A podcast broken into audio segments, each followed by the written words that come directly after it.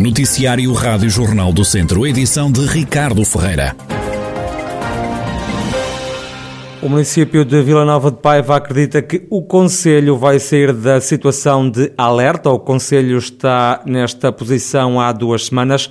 A vice-presidente da Câmara, Delfina Gomes, revela que a situação pandémica tem vindo a melhorar, o que vai levar Vila Nova de Paiva a sair desta zona de alerta por causa da pandemia da Covid-19. Vila Nova de Paiva, de momento, ainda está em estado de alerta, mas é uma situação que prevemos que vai terminar, digamos assim, já no final desta semana, porque felizmente agora os casos diminuíram bastante. Portanto, nós estávamos com uma incidência de 140 e muitos por, por 100 mil habitantes, agora baixou para, para 80 por 100 mil habitantes, portanto estamos com quatro casos ativos no, no Conselho todo, três deles têm a ver com, com alunos de turmas que, que já se encontram em isolamento. Entretanto, foram feitos testes também eh, através da, da DGEST para toda a comunidade escolar relativamente a esta questão dos três eh, alunos infectados. Felizmente não foi detectado mais nenhum caso. A autarca apela ainda à população para continuar a cumprir as regras de segurança, apesar de os números estarem a baixar no Conselho.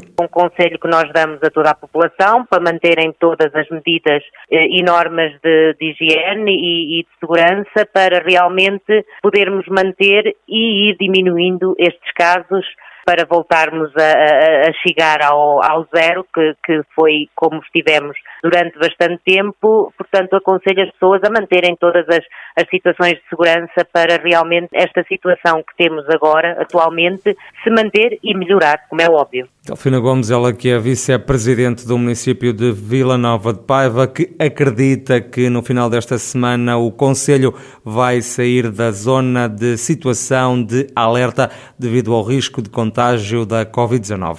É o segundo dia consecutivo com uma queda do número de internados por Covid-19 no Centro Hospitalar Tondela Viseu. Estão agora hospitalizadas nove pessoas, menos uma que ontem. Sete doentes estão em enfermaria e os restantes dois na unidade de cuidados intensivos.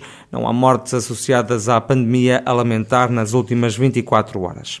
As misericórdias do Distrito esperam receber durante este mês de junho os apoios prometidos pelo Governo. José Tomás, presidente da União das Misericórdias de Viseu, entende que este valor vem ajudar a fazer face às despesas que a pandemia causou nas Santas Casas. Aguardamos que o compromisso para o biênio que trará as atualizações dos acordos de cooperação surja logo no início do próximo mês e que tenha uma retroatividade naturalmente desde janeiro e que venha de certa forma mitigar aquilo que são os custos das IPSS e que são muitos, como se sabe, porque há custos que ficaram com a pandemia e que têm que ser superados na gestão diária para continuar a cumprir aquilo que são os compromissos com os trabalhadores e com os prestadores de serviços e com os fornecedores de, de bens e, portanto, essa é uma preocupação que nós temos e que temos sempre que garantir, naturalmente.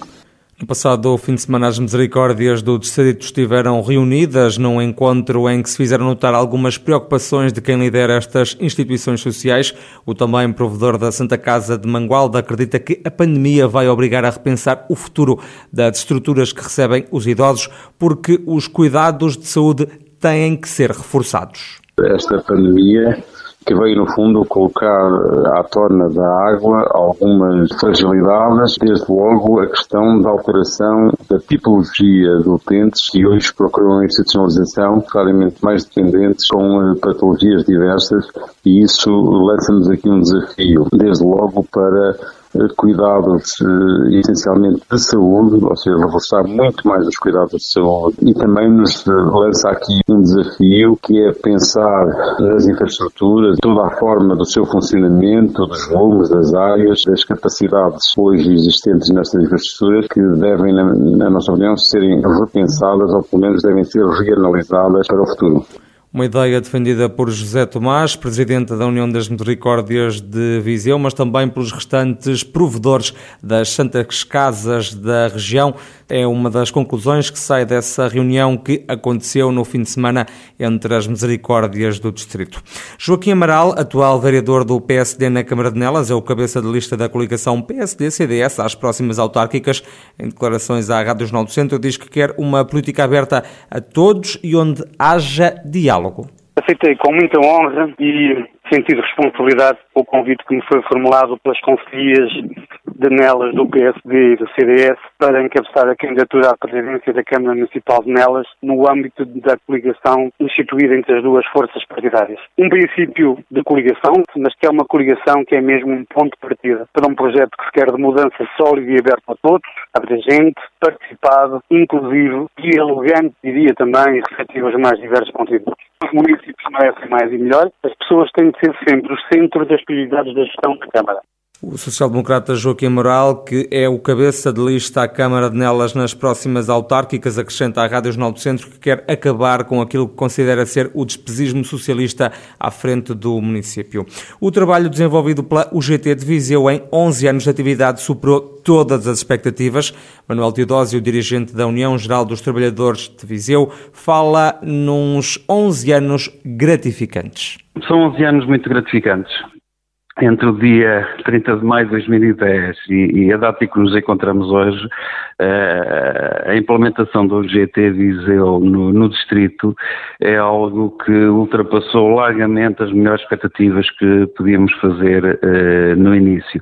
Temos aproveitado uh, todas as oportunidades da melhor forma, temos empenhado, tem sido um trabalho árduo, um trabalho de proximidade e, e portanto, a dinâmica implementada neste momento deixa-nos eh, bastante satisfeitos eh, pelo trabalho realizado. A pandemia causada pela Covid-19 não parou a UGT Viseu. Segundo Manuel Teodósio, nem todos os trabalhadores do distrito foram afetados da mesma forma pela crise causada pelo novo coronavírus.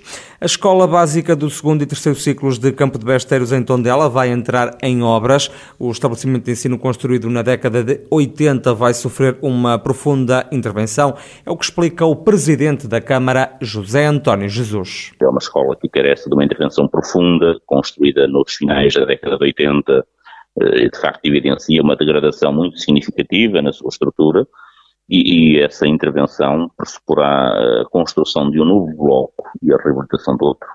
É um investimento na ordem dos 2 milhões de euros e, eh, naturalmente, que o município, convicto que a sua candidatura tem condições de elegibilidade, ainda que haja um esforço financeiro ainda muito significativo do município, o projeto já foi lançado ao concurso público. As obras na Escola Básica do segundo e terceiro ciclos de Campo de Besteiros em Tondela devem arrancar no final do verão e vão coincidir com o período de aulas. Ainda não é este ano que se vai poder ir a banhos na zona de lazer de Alcafacha, em Viseu. No local permanece uma placa a desaconselhar o uso das águas do rio. A presidente da Câmara de Viseu, Conceição Azevedo, acredita que no próximo ano tudo possa mudar. Não podemos chamar uh, praia uh, a, um, a, um, a, um, espaço que não é praia, não é? Uh, pela qualidade da água, por tudo aquilo que já conhece. com, a, com, a, com a questão da, da, da, da ETAR resolvida, eventualmente poderemos para o ano progredir para, para uma, uma situação diferente, porque de facto estas questões têm que ser tratadas, pronto, para aquele espaço ser tratado por praia ou por um outro espaço que lhe queira, que lhe queira conferir outro tipo de utilização. Portanto, essas questões têm que ser tratadas com, com muita antecedência. Conceição Azevedo, presidente da Câmara de Viseu. E hoje há novo filme para ver no auditório do Instituto Português do Desporto e Juventude de Viseu. A habitual sessão de quinta-feira, organizada pelo Cineclube, passa a ser a quarta, esta e na próxima semana, por causa dos feriados.